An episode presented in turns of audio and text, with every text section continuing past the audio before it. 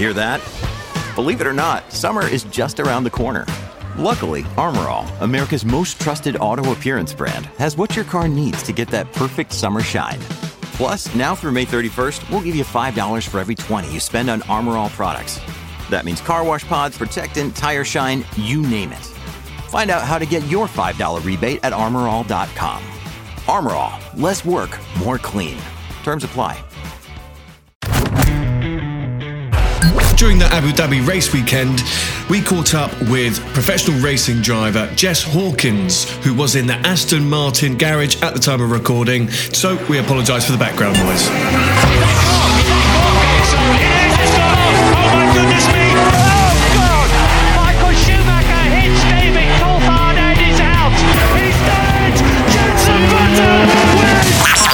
Hi, I'm Louise Goodman, and you're listening to the fantastic Cut to the Race podcast. Hello, my name is Bernd Mayländer, and you're listening to the Formula Nerds podcast. Hi, I'm Rosanna Tennant, and you are listening to the incredible Cut to the Race podcast. Hi, I'm Jordan King, and you're listening to the Formula Nerds podcast.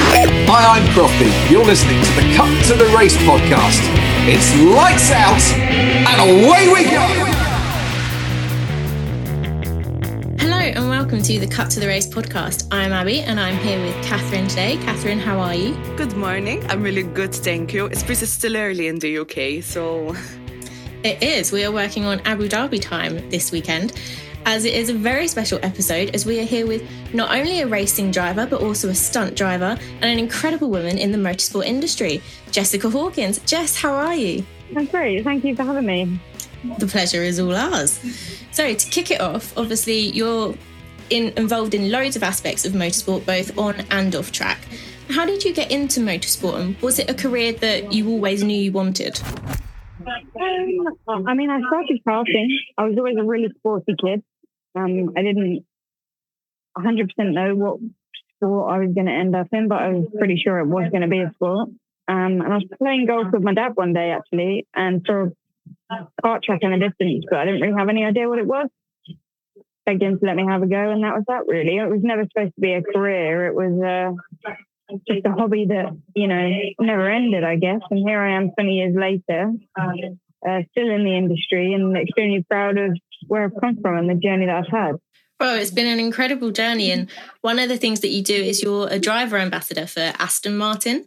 Can you just tell us a bit more about that role and what it entails, and also like your involvement in any initiatives like Racing Pride that the team do as well?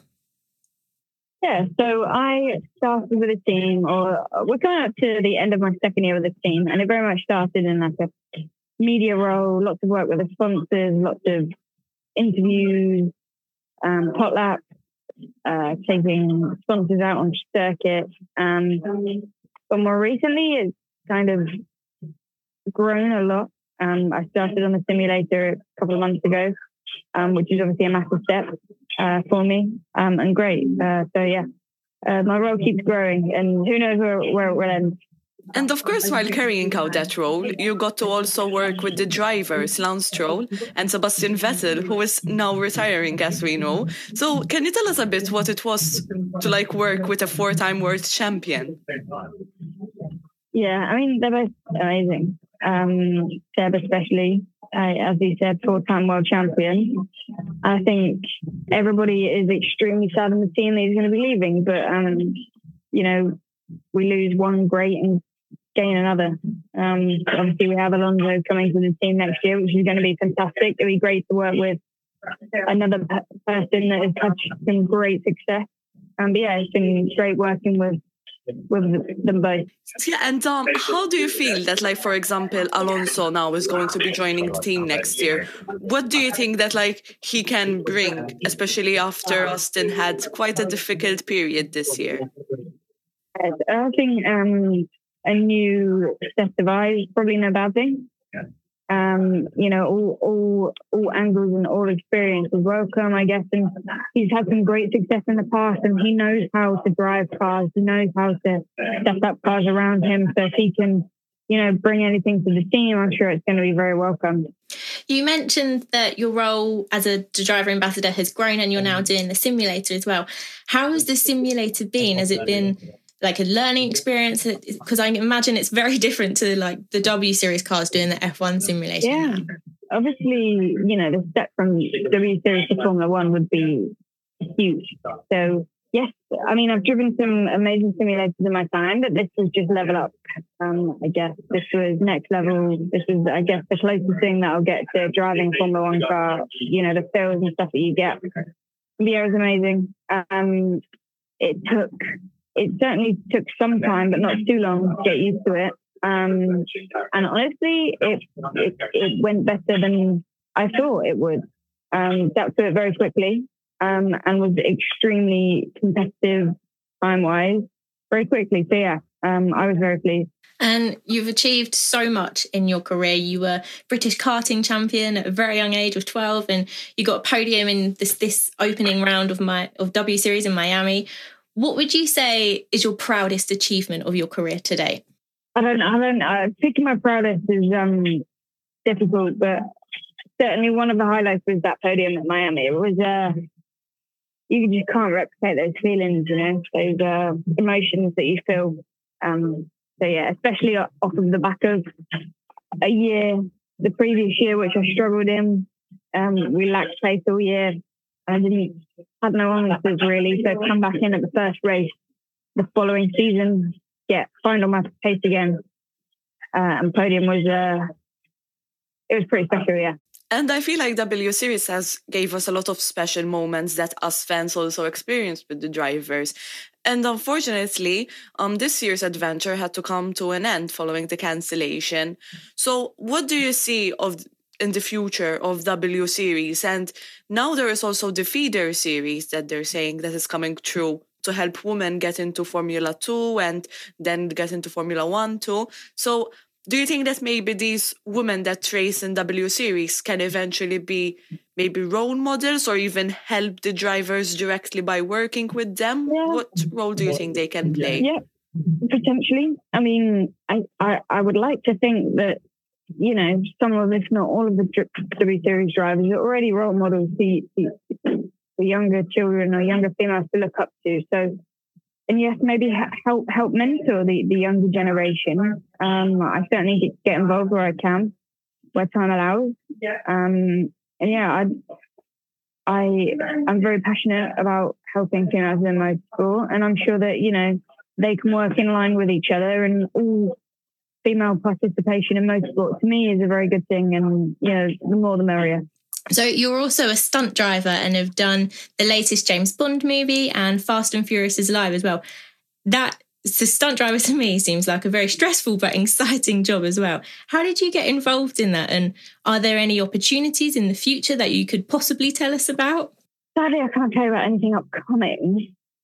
How I got into it, it all honestly, it all came about because I ran out of budget to go racing. I was finding it really difficult to bring sponsors in to go racing A friend of mine tagged me on a Facebook post that said that they were looking for female good car control.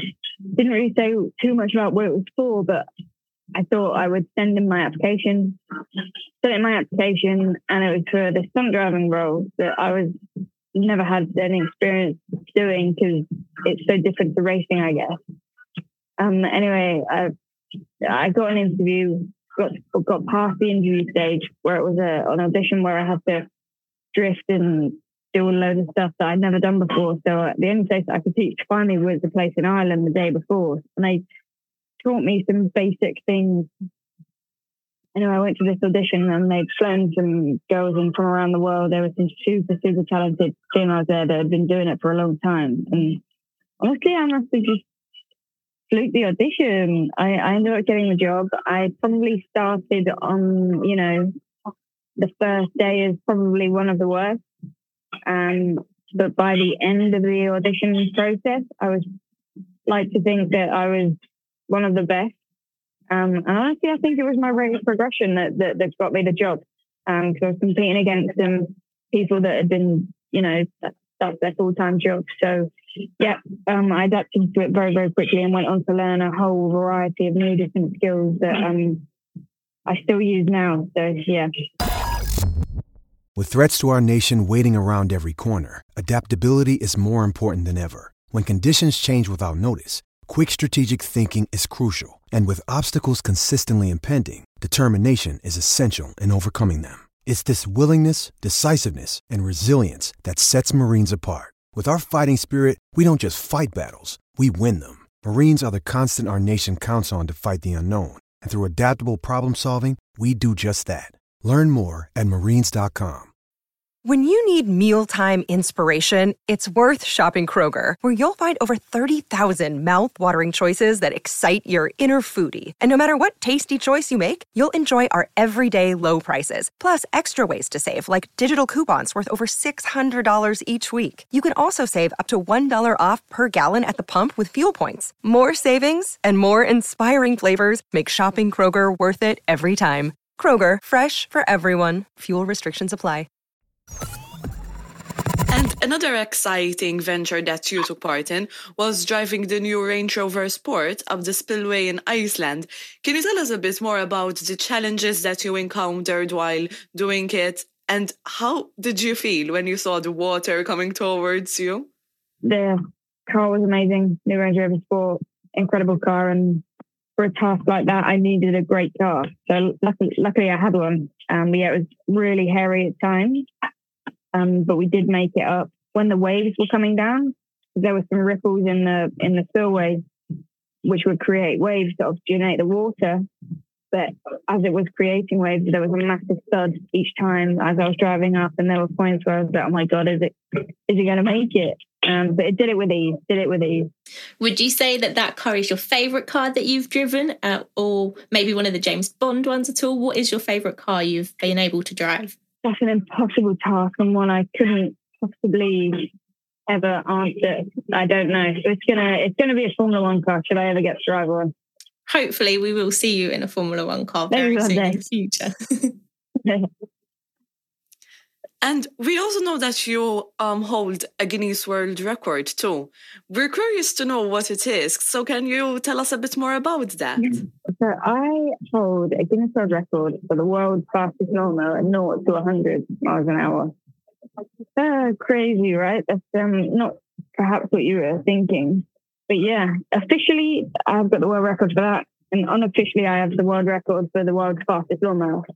Um, when you go for Guinness World Records, you have to prove that you've done it in a number of different ways. They won't just take telemetry or they won't just, I think there's three or four different ways that you have to prove it. And obviously, you have someone from Guinness World Record there. Yeah, our telemetry went down for, or one of the telemetry ways went down for the world's fastest lawnmower, but they don't take it. But we've got it on camera. The speedo is correct.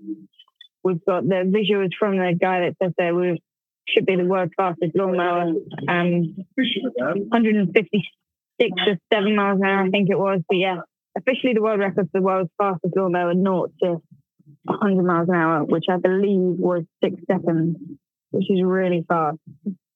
Wow, that certainly seems fast. Um, congratulations on having that record. Um, so obviously we're going back to W series. They don't race on every track that Formula One has. Are there any tracks that you haven't raced on in your career so far that you would like to race on in the future?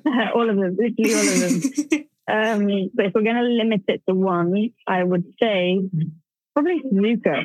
Everyone always says how big the how great the circuit is. Yeah, I'm going to have to go to Suzuka. Off of you know recommendations from other people. So you said that you'd love to go to Suzuka. What is your favourite track that you have raced at so far? Spa is great. That's a typical answer, I think. Um, I love Silverstone. Um, I think it's great, and it's only half an hour down the road from me, so it's even. I just love it because it's special, you know. It's special because it's home. Um, I enjoy Assen. Assen was a great circuit. COTA was great. Chris was really great. Singapore was great. Look, they're all great. Obviously, a lot of training goes into learning new tracks and everything. What does a typical like training day look like? Obviously, there's a lot of like body functioning that you have to do with loads of exercise and that. Can you just tell us a bit about that? So a lot. If if I go by this year, it's been I've been building muscle this year. Um, so lots of kind of strength and endurance um, work for me. Um, so typically, I don't know, lots of deadlift, uh, building muscle, I guess. Um, yeah, some endurance too, which is uh, I have to. I really, really enjoy the gym when building muscle. Really enjoy it.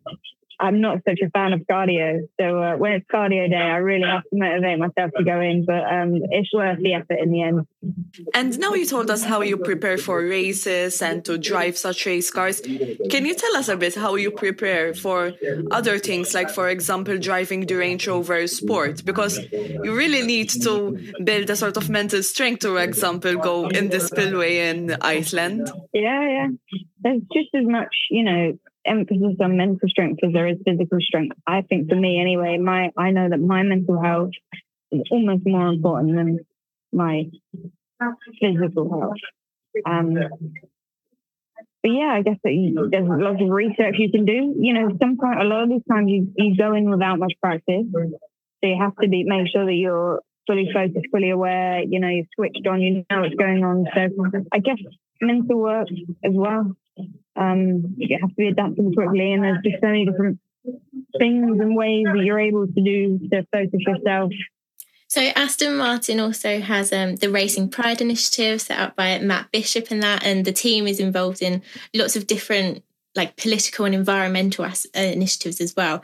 Can you tell us a bit more about that and whether you have any involvement with like Racing Pride at all? You know, I've not spoken about it, but I think at the time, I mean, I've I've been like with my girlfriend for two years, very happy with her. But I didn't, you know, at the time, it, I wasn't quite ready to become an ambassador. And, you know, it was all just a little bit too soon. But absolutely applaud the work that they do.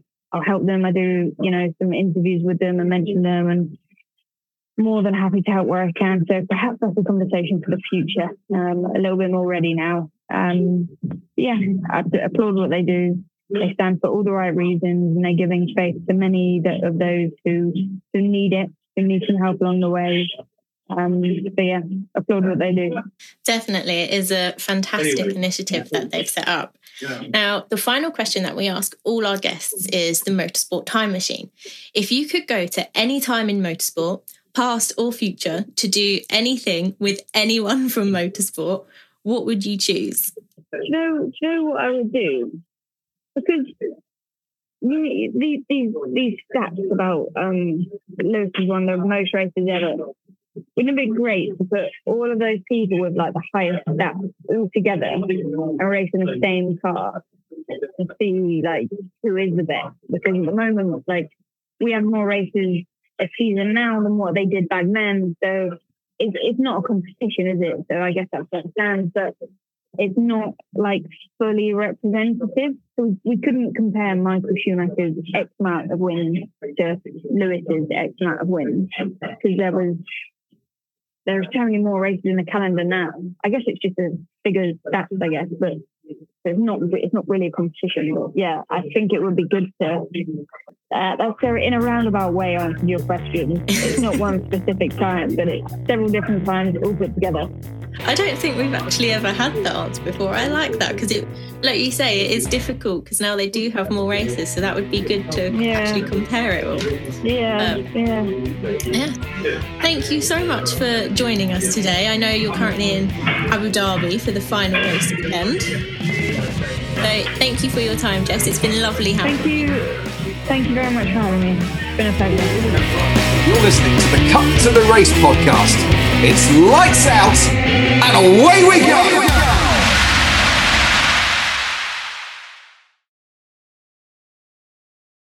Sports Social Podcast Network.